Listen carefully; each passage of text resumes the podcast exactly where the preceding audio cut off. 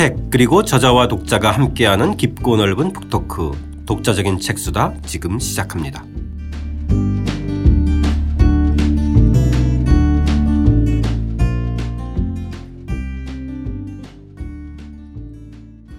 주경철 선생님과 함께하는 주경철의 유럽인 이야기 6장 코르테스와 말린체, 구대륙과 신대륙의 폭력적인 만남 그 첫 번째 이야기입니다. 두 사람의 운명적인 만남편 시작하겠습니다. 저는 책 만드는 사람 김학원입니다. 안녕하세요. 포근이형 박태근입니다. 안녕하세요. 저자 주경철입니다. 자, 오늘은 지난 시간에 다룬 컬럼버스의 신대륙 발견 이후에 이제 이 나, 라틴 아메리카 역사의 어떤 새로운 운명을 이제 맞이하게 되는데 그 운명을 바꾼 두 사람의 이야기를 다루겠습니다. 바로 이제 신대륙을 정복한 이 에스파냐의 코르테스와 또 그의 통역사 역할을 했던 말린체 이야기인데 사실 정말 영화 같은 장면들이 계속 이어지고 있는데 이, 이 글을 읽을 때마다 자꾸 이렇게 영화 같은 장면이 그려졌어요. 그죠? 네. 네. 정말 그 아주 인간적으로 흥미로운 그런 아주 거대한 역사의 흐름 속에 뭐 안타깝기도 하고 네. 뭐 흥분되기도 하고 뭐 좀 비극적이기도 하고 네. 그런 이야기가 아주 흥미롭게 전개가 되죠. 두 사람의 캐릭터가 또 굉장히 분명하고 그죠. 자, 그 도입부 읽으면서 저희 이야기 시작해 보겠습니다. 1521년 8월 13일 에르난 코르테스는 테노치타틀란과 틀라텔롤코를 정복하고 아스테카 제국을 멸망시켰다. 이 정복과 패망, 그리고 새로운 출발의 이야기 이면에 코르테스의 정부이자 통역사 역할을 했던 원주민 여인 말린체가 있다. 두 사람 사이에서 메스티소인 마르틴이 태어났다. 이는 구대륙 유럽과 신대륙 아메리카의 만남을 통한 오늘날 멕시코의 탄생을 상징하지만 축복받은 탄생은 아니었다. 멕시코의 화가 호세 클레멘테 오로스코는 벽화 코르테스와 말린체에 아버지 코르테스가 마르틴을 짓밟고 그것을 못 본 척하는 어머니 말린체를 그렸다. 메스티소 민족주의가 멕시코의 정체성이라고 하지만 사실은 가혹한 인권 탄압과 유린이 은폐되어 있음을 고발하는 것이다. 말린체는 배신자인가? 겁탈당한 여인인가? 아니면 건국의 어머니인가? 멕시코는 이 같은 고통스러운 질문을 통해 정체성을 만들어가고 있다. 예. 두 사람 다 정말 이 당시에도 그렇지만 후대에도 엇갈린 시선과 평가가 상당히 그 교차했을 것 같아요. 네. 지금 여기 우리 질문 한 것처럼 이 배신자, 배신자라고 볼 만한 부분도 있고 겁탈당한 여인이기도 하면서 또 건국의 어머니이고. 네. 그래서 이게 어 어느 편에 서느냐 어떻게 보느냐가 어 지금 굉장히 이제 뭐 다양하게 볼 수가 있는데 말하자면 이게 역사가 진행되면서 어떤 때는 겁탈당한 여인이 강조되고 어떤 때는 배신자 뭐 그러다가 이제 어떤 때는 좀 더 긍정적으로 이렇게 건국의 어머니도 됐다가 그게 교대되는 것 같아요. 네. 것 같아요. 이 112쪽 그림에 보면은 둘 사이에 난 아들은 좀 짓밟혀 있지만은 이 말린 채의 모습이 의외로 굉장히 당당한 모습이에요. 기본적으로. 네. 그죠? 네, 이렇게 위축되거나 뭐 이런 모습은 아닌 것 같아요. 네. 멕시코 벽화, 멕시코 벽화 운동이 있어가지고 이제 네네. 이런 그림들이 많잖아요. 아주 네 강렬하죠. 물론 비극 비극의 주인공이긴 하지만 그렇다고 해서 무슨 가련하다든지 이렇게 묘사하지는 않는 것 같아요. 그러니까. 예. 자 이제 먼저 이 코르데스에 대해서 좀 이야기를 좀 해봤으면 좋겠는데요. 어, 일단은 이 에스파냐 변방에 가능한 귀족 출신이었다. 네. 예. 에스트라마두라, 에스트레마두라. 이게 스페인에서도 제일 가난한 변방 지역이거든요. 아. 그 스페인이 어, 그 동시대의 다른 나라들에 비해서 사회 구성 같은 것도 많이 차이가 나요. 네. 귀족의 비중이 굉장히 높아요. 귀족들이 굉장히 많습니다. 근데 많다는 거는 이게 이제 대귀족 잘 사는 귀족도 있지만 어, 뭐 말, 말하자면 몰락한 양반처럼 사실은 정말 극빈에 시달리는 그런 귀족들도 많이 있어요. 이 지역에 따라서. 네. 그러니까 이런 사람인 경우에는 타이틀은 귀족이지만 먹, 당장 먹고 살 게 없으니까 이제 어디선가 하여튼 무엇인가 자기 할 일을 찾아야죠. 네. 그러니까 아마 코르테스가 그런 출신이에요. 음. 그래서 결국은 뭐 법원 서기가 되는 건가요? 그렇게 지금 추론을 하고 있죠. 네. 뭐 명확하진 않지만 이게 어 나중에는 굉장히 유명한 세계사적인 인물이지만 젊었을 때는 아직 그렇지 않기 때문에 네. 기록이 부실하죠. 네. 그래서 뭐 어느 법대를 다닌 것 같다. 뭐 그래서 이제 그거에 대한 그 기록도 서로 어, 엇갈리고 이래서 어쨌든 이제 법과 관련된 일을 한 것 같긴 해요. 그게 아마 이제 서기를 한 것으로 어, 연구자들은 추론을 하고 있습니다. 아, 예. 자, 이 코르데스가 기회의 땅인 신대륙과 어떻게 인연을 맺는지에 대해서 214쪽 함께 읽고 이야기해 보겠습니다. 1504년 니콜라스 대 오반도라는 수사가 신대륙의 에스파뇰라 섬의 총독으로 임명되었다. 그는 자기 고향 에스트레마두라에서 정착민 자원자들을 모집했다. 새로운 땅에서 기회를 잡으려고 모여든 많은 젊은이 중에는 코르테스도 끼어 있었다. 이들은 산루카르 데 바라메다에서 배를 타고 대서양을 건너 산토 도밍고에 도착했다. 1492년에 콜럼버스가 처음 아메리카 대륙을 다녀오고 10여 년이 지난 이 시기에는 대서양 항해가 일반화되었고 카리브의 여러 섬에서 현지 주민들을 무자비하게 축출하거나 복속시키고 그 땅을 빼앗아 식민화하는 일들이 진행되고 있었다. 카리브 제도의 식민화 다음에는 대륙에 대한 정복과 지배 단계가 이어졌다. 코르테스는 이 두 번째 단계를 열어젖힌 주인공 중 한 명이다. 오반도는 도착 직후 코르테스를 신생도시 아수아시의 서기로 임명했다. 코르테스는 생활력이 아주 강했다. 이곳에서 6년을 거주하면서 집과 경지를 장만했고 벌이도 꽤 괜찮았다고 한다. 어, 여기서는 이제 확실하게 그 서기 역할을 하는 거네요. 처음에 이제 서기로 예 그렇죠. 음. 첫그 출발이 서기로 이제 시작을 한 거죠. 네. 그 얼마 전에 그 필리츠 전기를 읽었는데 그 남북 전쟁 당시에 이제 그 200달러를 받고 기회의 땅인 이제 그이 이 미국으로 이제 그 하는 배에 이 플리처도 그냥 배에 타는데 이때도 보면 정말 아메리카가 이때부터 기회의 땅이었는지 아무튼 신대륙에 가는 배에 젊은이들이 대거 지원했나 봐요. 그렇죠? 네, 그렇죠. 최소한 고향에서보다는 잘 살겠지 뭐 이런 이런 게 작, 동하지 않겠어요? 네. 그러니까 그 배에 이 콜테스도 이제 타가지고 나름대로 성공을 한 거잖아요. 그죠? 그렇죠. 네. 6년 동안 거주해서 이제 집도 장만하고 모두 했다고 한다면 정말 나름대로는 성공을 했는데 반면에 라스카사스 신부가 쓴 그 침략 과정들을 좀 원주민 입장에서 기술한 책인가요? 그러니까 인디오 입장이라기보다는 네. 물론 이제 이 사람은 스페인 출신의 신부죠. 네. 근데 어 같이 간 거죠, 그죠? 그렇죠. 네, 그러니까 포교 차원에서 코르테스와 똑같진 않아요. 그러니까 뭐 네. 약간 뒤에 같은 건 이제 그렇습니다. 그러니까 예, 예. 원래 이 사람 라스카사스가 신부가 아니었고 원래 아메리카로 갈 때에는 이 사람 자신도 말하자면 돈 벌러 간 거예요. 아. 그래서 갔다가 어 일종의 회심을 한 거죠. 음. 그리고 지금 이 스페인 사람들이 아메리카에서 행하는 그 살인, 약탈 이런 것이 너무나 악랄하게 이렇게 진행되는 걸 보고 아. 어. 그러니까 애초에 신부로 간 게 아니군요. 그렇죠. 가서 이제 신부가 됐어요.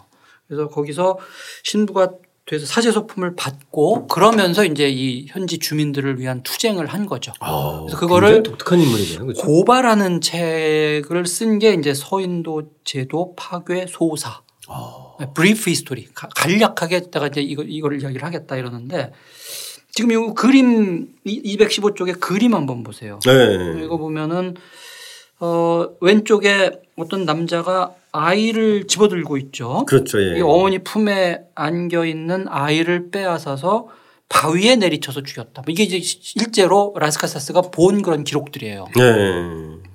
그리고 그 화면 이제 그 그쪽에 오른쪽에 보면은 사람들을 뭐 목 매달아 죽이고 그 밑에서 또 이제 불을 지르고 있잖아요. 네.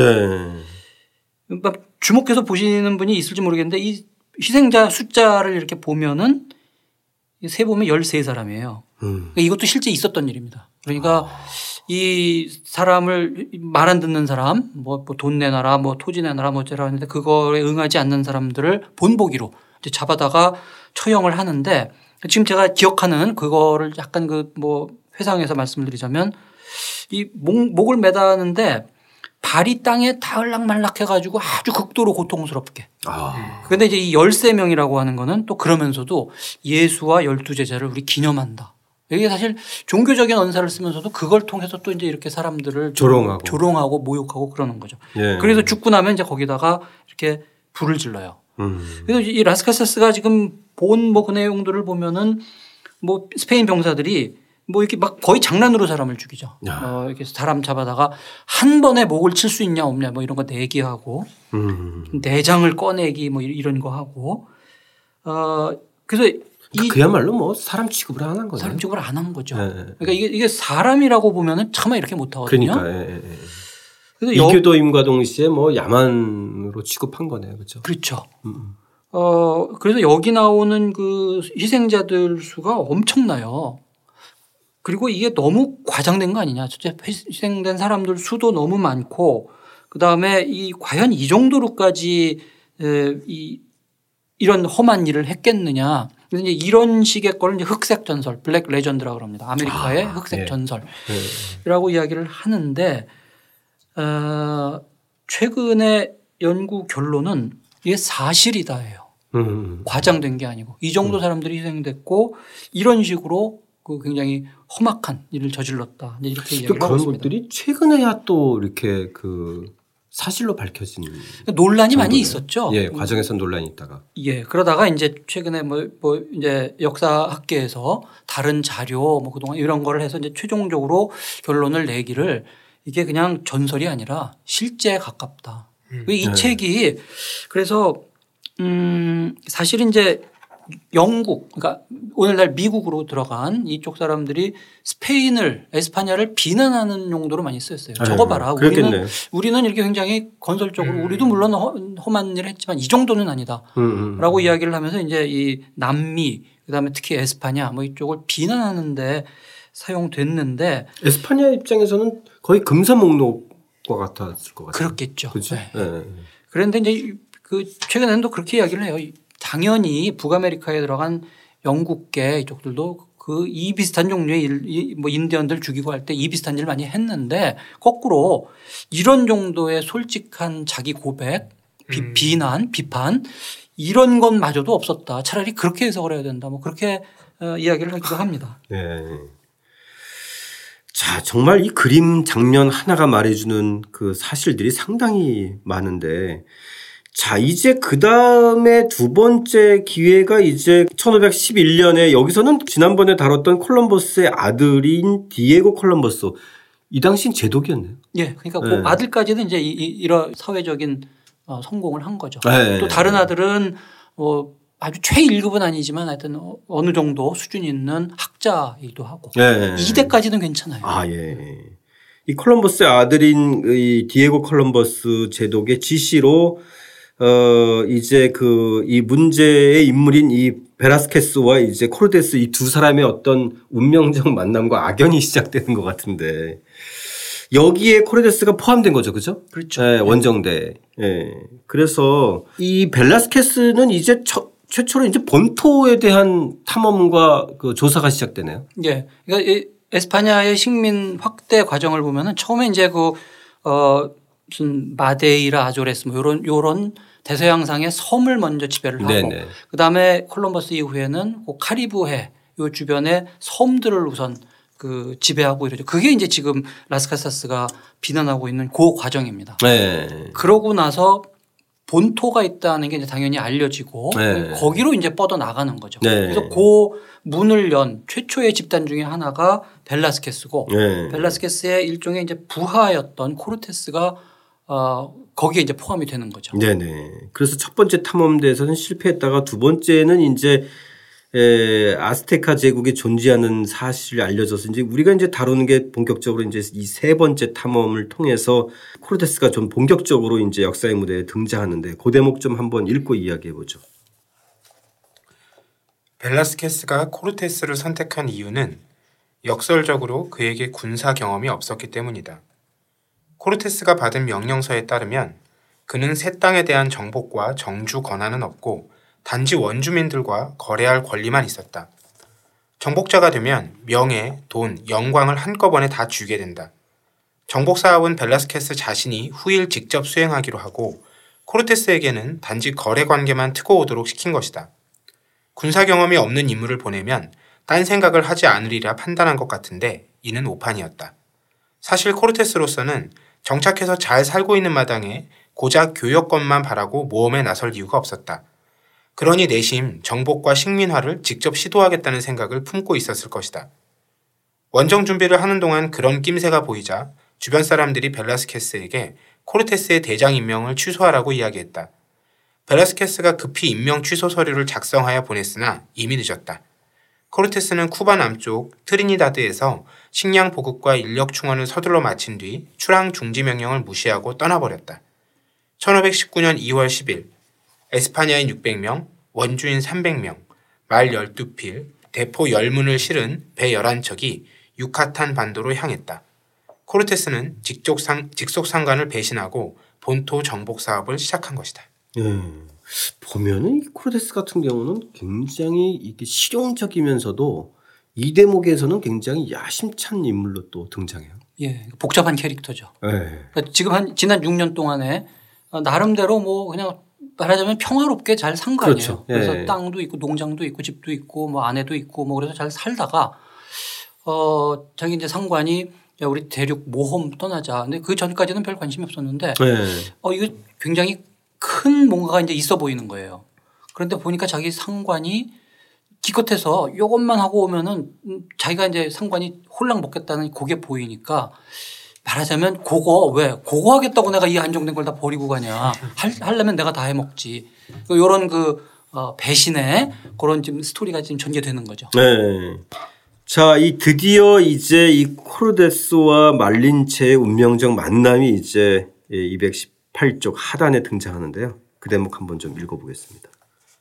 말린체의 어린 시절에 대해 알 수 있는 자료는 거의 없다. 지금까지 알려진 바에 따르면 말린체는 1501년 무렵 멕시코만에 위치한 코아트 사코 알코스라는 도시에서 약 40km 떨어진 파이날라에서 나우아족 귀족 가문의 딸로 태어났다. 원래 이름은 말리날리 테네팔이다.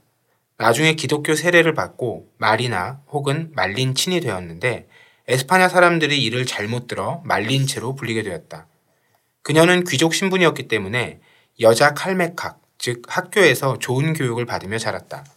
이것은 후일 그녀가 운명을 개척해 나가는 밑거름이 되었다. 그러나 아버지가 죽고 어머니가 재혼하면서 그녀의 운명이 크게 바뀌었다. 아스테카판 아침 드라마가 펼쳐졌다.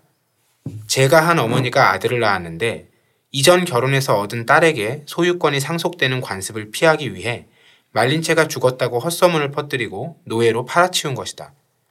말린체는 타바스코 지방의 토호 수중에 넘어갔다. 귀족의 딸이 창졸간에 종일 고된 노동에 시달리는 노예 신분으로 전락한 것이다.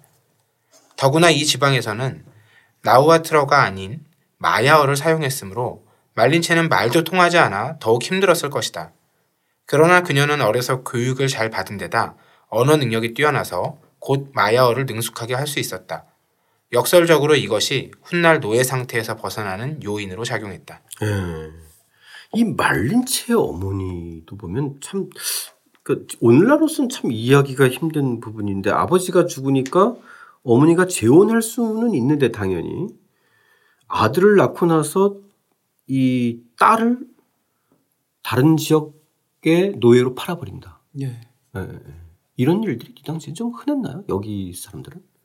그건 잘 모르겠네요. 모르겠지만 참 그 세계 어디나 아침 드라마는 이렇게 펼쳐지는구나 맞아요. 이런 느낌을 받습니다. 예. 그러니까 사실상 이, 이 말린체 입장에서는 정말 그 어떻게 보면 교육도 받고 귀족 집안에 태어나서 그죠? 노예로 산다는 것 자체가 갖는 정말 인생에 정말 그야말로 이제 나락에 떨어졌는데 나름대로 이, 이, 그, 이, 그 뒤에도 나오긴 하지만은 말린체 자체가 굉장히 그 출신도 그렇지만 똑똑했던 것 같아요. 예. 그죠? 느낌이 느낌이 그렇죠. 예. 뭐 이렇게 하- 하는 게 이렇게 어 소극적으로 하는 게 아니라 적극적으로 하고 예. 당당하고. 기회를 봐서 자기가 치고 나와서 네. 오히려 더 적극적으로 하고 어 하여튼 원래 받은 교육에다가 자기 운명을 자기 스스로 이제 개척해 나가는 경험 뭐 이런 게 이렇게 함께 작용을 하면서 굉장히 하여튼 특이하고 강렬한 그런 좀 캐릭터로 지금 나타나고 있어요. 예. 참 이 두 사람의 만나는 만, 만남 자체는 정말 선생님도 표현했듯이 운명적인 만남인데 노예로 팔려간 그 지역에 하필이면 하필이면 코르테스 일행이 그 지역으로 와서 그죠? 어, 그 지역에서 이 코르테스 일행한테 금은 보석과 함께 노예를 이제 상납하는데 그 노예 안에 말린체가 들어 있었던 거잖아요. 그렇죠. 네. 그리고 이제 기록에 의하면은 다른 뭐 여자들보다 이 여자애가 정말 눈에 띄었다. 아. 예쁘기도 하고 아주 당당해 보이고 음, 한 30명 중에서 그죠? 예, 그 중에서 이제 가장 뛰어났다. 그러니까 이제 어, 뭐 표현이 어떨지 모르겠습니다. 이제 발탁이 된 거죠 말하자면. 네. 이 220쪽에 있는 이 그림이 당시에 이 코르테스 일행이 그 들어가는 장면하고 좀 이렇게 매칭이 되나요? 예, 이게 이제 뭐 물론 뒤에 그린 상상화인데 네. 예, 그래서 뒤에 보면은 배경이 되는 아스테카 제국의 도시 모습도 그렇고 그 다음에 이 스페인인들이 완전 무장을 하고 말 타고 지금 뭐 창 들고 전진하고 거기에 에, 현지 주민들도 지금 동원돼서 있고 뭐 이런 거를 이제 이렇게 상상으로 물론 그린 거죠. 네, 예, 예. 뭐 아주 혀- 역사 현실을 완벽하게 재현한 건 아닌데 하여튼 굉장히 그 중요한 포인트를 지적하고 있는 게 보면은 사람만큼이나 말이 참 중요해요. 음. 말도 지금 무장을 하고 있어요. 네. 이 기사 문화에서 말이 정말 중요하거든요. 말이라고 하는 게 이제 에, 유럽 문명 내내 어떤 귀족성, 전투성, 호전성 뭐 이런 이런 거죠. 그래서 특히나 에스파냐의 기사들 같은 경우에는 이 말에 대한 애착이 굉장히 강합니다. 네.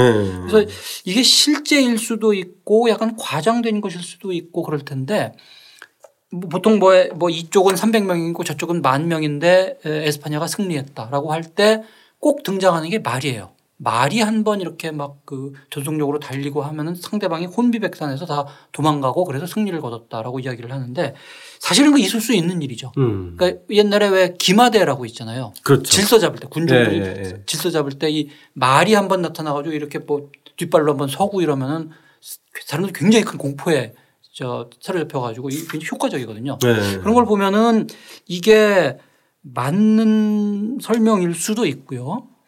그런데 이- 아무리 그래도 이게 뭐 300명이 만 명을 이기, 이기 는데 거기 거기 말이 결정적인 역할을 했다라고 하는 거는 역시 그 스페인 귀족 문화 말을 말에 대한 어떤 애착 이런 거로 이걸 좀 과장해서 표현한 게 아닌가 뭐 그런 생각도 좀 듭니다. 네. 근데 어쨌든 이 당시 현지인들의 입장에서 봤을 때는 정말 위협적인 것만은 분명한 것 같아요. 그렇죠? 그리스 신화에 왜 켄타우로스라고 있잖아요. 네네. 그러니까 북쪽 유목민족이 이제 말 타고 나타났을 때 이 말을 처음 보는 사람들의 어떤 공포심, 괴물이죠. 음. 그러니까 말 타고 있는 그게 머리는 사람이고 나머지 몸통은 말로 이렇게 보여가지고 뭐 먼 데서 보면 그렇게 보일 수도 있겠죠. 그러니까요. 그러니까 이게 둘이 또 한 몸이 돼서 이렇게 달려오니까 예. 그 장면 자체는 평생 그 장면을 목도하지 못한 사람들한테는 엄청 위협적이면서도 생경한 두려움의 대상이었을 것 같아요. 그렇죠. 그러니까 이게 꼭 과장은 아닐 수도 있겠어요. 그런 이런 저런 걸 생각해 보면은 네. 이 농경 민족이 이쪽 사람들이 그 북방 유목 민족이 어떤 말 타고 거기 그리고 이 유목 민족 말 타기 기술이라는 게 정말 고난도에 막 이런 거 하잖아요. 네. 그러니까 이 그 허벅지 힘으로 말을 이렇게 조종을 하면서 활 쏘고 그 위에서 그 위에서 뭐 한 달 동안 안 내려오고 거기서 자고 생활한다고도 하고 뭐 그럴 정도 한달 동안. 네. 네. 잘 때도 거기서 자고 뭐 그런- 그런다 그러거든요. 그런 정도의 그, 그저 그런 거로 만약에 어, 말 몇십 마리 공격해 왔다 그러면은 진짜 혼비백산 도망갈 수는 있을 것 같아요. 그러니까요. 그 속도에 그죠? 예. 거기에다가 지금 여기 보이는 대로 강철 무기, 총. 그러니까 총을 쏘면은 이게 그 엄청난 소리가 나오고 뭐 이렇게 연기 팍 나고 이러니까 그거에 대해서 사람들이 굉장히 두려움을 느꼈다. 그래서 이 총에 대한 총이 또 결정적인 무기였다. 음. 총균쇠할 때그 네네. 총이죠. 근데 그렇게 이야기를 하기도 하고 사실은 근데 총이라고 하는 거는 부분적인 효과고 사실은 칼이 훨씬 더 엄청난 무기였다라고 이야- 이야기를 하고 이제 그렇습니다. 이게 보면 다 설명이 조금 복합적이에요. 네. 말, 창, 칼 뭐 이게 이제 함께 갖춰져 있는 거죠. 네. 자, 이 코르데스 어, 일행하고 이 방금 얘기했던 이, 이 말린 채가 이제 조우를 하면서 아주 특출나게 이제 좀이 발탁이 됐는데 결국은 이 통역으로 발탁되는 장면인데요. 부상하는 장면 221쪽의 장면을 한번 좀 같이 읽어보겠습니다. 코르테스 일행은 내륙을 향해 행군했다. 그때부터 말린체의 역량이 진가를 발휘했다. 처음에는 아길라르가 에스파냐어와 마야어 사이의 통역을 맡았으나 내륙으로 더 깊숙이 들어가자 말린체의 언어인 나우아틀어를 사용했기 때문이다. 현지인의 말을 말린체가 마야어로 옮기면 아길라르가 다시 그 내용을 에스파냐어로 옮겼다. 또 에스파냐인이 현지인들에게 전하고 싶은 메시지는 역순으로 통역되었다. 말린체는 자신이 노예 신분에서 벗어날 기회가 왔음을 직감했다. 말린체는 중립적인 통역 역할에 그치지 않고 훨씬 더 적극적인 태도를 취했다. 자신이 알게 된 정보를 코르테스에게 전해준 것이 때로는 결정적인 역할을 했다. 무엇보다 이 지역 내 보족들이 아스테카 제국과 심각한 갈등 관계에 있다는 결정적인 사실을 알려주었다. 코르테스는 이를 이용해 여러 부족을 동맹으로 끌어들였다. 아무리 에스파냐인들의 무력이 강하다 해도 고작 수백 명으로 제국을 무너뜨릴 수는 없는 법. 결국 현지 세력 간 분열을 이용한 동맹 전략이 주요했던 것이다. 네, 결국 말린체는 우리가 아는 단순한 통역사가 아니었던 것 같아요. 통역 이상이죠. 그죠? 네. 아주 그 중요한 정보를 자기가 먼저 캐치해내서 네. 전해주는 네. 역할까지 한 거죠.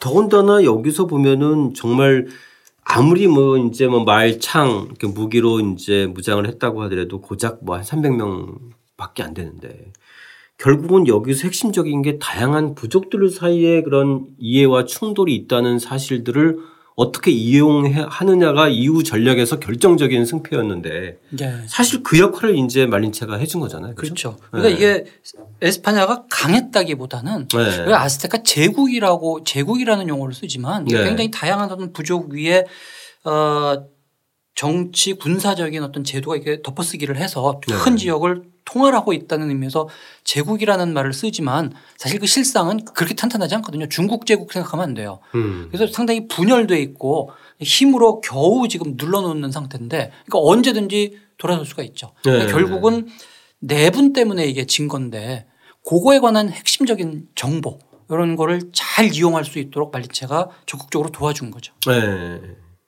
그리고 이게 배신이냐 우리 나중에 다시 이야기했지만 뭐 멕시코 민, 족주의 만약 이쪽 입장에서 본다면 그렇기 때문에 말린체가 뭐 그 원주민 뭐 이거를 배신하고 침략 세력을 끌어들인 거다라고 이야기할 수도 있겠지만 네. 그거는 좀 이제 평가를 달리 해야 될 필요가 있을 것 같습니다. 예, 예. 그 대목은 저희 뭐 계속 두 번째 이야기도 이어지기 때문에 에, 다음 시간에 좀 더 본격적으로 다뤄보기로 하고요. 일단은 오늘 저희들의 얘기에서 좀 말미에서 등장하는 흥미로운 것이 이 전반적인 이 코르테스와 말린체 이야기만이 아니라 이 코르테스의 정복기의 대부분의 사실들이 코르테스가 남긴 보고서에 근거한 것이다. 네. 이렇게 말씀하셨어요. 그러니까 대부분 자료가 보고서 외에는 크게 중요한 자료들이 없나 보죠. 그이 사람들이 뭐 그렇게 무슨 일기를 썼겠어요, 뭐 썼겠어요. 그러니까 이제 어쨌든 기록이 있어야 이걸 아는데 네. 지금 뭐 우리 아까 본 것처럼 코르테스는 자기 상관의 명령을 거부하고 네. 일종의 반란 상태로 들어간 거거든요. 그러니까 잘못하면 잡혀서 이게 사용당할 수도 있고 그래서 내가 지금 국왕을 위해서 정당한 일을 하고 있다라는 거를 자기 스스로 입증을 해야 되거든요. 네. 그래서 내가 이런 거를 정복했다 지금 이랬다라는 거를 그 잘 정리를 해가지고 국왕에게 계속 보고를 하고 있는 거예요. 그럼 발라스케스하고는 이제 단절하고 국왕에게 직접 보고서 하는 직접 보고를 한 거죠. 아. 발라스케스 입장에서는 그 사실들을 국왕한테 알리고서 뭐 이런 물론 이제 뒤에 조치는 취하, 지만 국왕에 그런 사실들을 알리지는 않았나요? 아유, 당연히 벨라스케스도 보고를 하죠. 네. 지금 어떤 녀석이 양쪽에서 들어가는 네, 양쪽에서 들어가는 거죠. 네. 또몇 달 걸려서 정보가 이게 들어오는 거예요. 그러니까 먼 그 저 떨어져 있는 모국에서는 서로 상반된 보고가 들어오고 그, 그럴 거 아니에요. 그러니까 네. 어, 잘 판단을 잘 해야 되겠죠. 얘는 언제 배신을 해서 뭐 저거 했습니다 하고 얘는 이제 계속 거기서 무슨 성과 같은 거를 만들어서 자꾸 보내고 보내오고 있고 이런 상황일 것 같은데 그죠? 결국은 이제 글을 잘 써야 돼요. 설득을 해야죠. 내가 더 정당하다. 음, 음, 음. 자 그러면 그 마지막 대목 한번 좀 읽어보겠습니다. 코르테스는 보고서와 관련 물증을 가지고 갈 특사로 말린체가 시중을 들고 있던 알론소로 정했다. 이때 코르테스는 말린체에게 남아서 일을 하도록 지시했다. 그만큼 통역이 중요했기 때문이다. 이제 말린체는 노예 출신에 시중하는 현지 여성이 아니라 중요한 요원으로 인정받은 셈이다. 이후 말린체는 코르테스를 그림자처럼 붙어 다녔다. 야, 여기서도 또 살짝 반전이 일어나는 게 결국은 말린체가 처음부터 이 코르테스의 그 통역사는 아니었고 그죠? 어, 통역사인데 부하야 부하의 아. 부하의 일종의 현지 처식으로 아. 준 거죠. 아. 그러다가 다름 아닌 이제 그 사람을 자기 가장 믿을 수 있는 신하 부하였겠죠. 그러니까 네네. 네가 이러이러한 기록과 이런 물증을 가지고 가서 좀 국왕한테 설명 좀 잘해라. 음, 음. 그래서 보내니까 이제 말린 채가 남은 거죠. 말린 채는 지금 그 워낙 중요하니까 통역 일을 계속 해야 되니까 남고 그러다 보니까 이제는 코르테스의 현지 그 부인이 된 거죠. 아, 예. 이제는 거의 뭐 그림자처럼 따라다닌다고 했으니까 이제 본격적으로 이제 이 코르테스와 말린체의 어떤 그 이야기가 펼쳐질 것 같아요. 그죠? 예, 그렇습니다. 예. 자, 저희 예, 선생님과 함께하는 주경철의 유럽인 이야기 저희 6장 이 코르테스와 말린체 편은 다음 시간에 두 번째 이야기입니다. 말린체는 왜 코르테스를 도왔을까 편으로 저희들의 이야기 이어가겠습니다. 함께 해 주신 청취자 여러분 감사드립니다.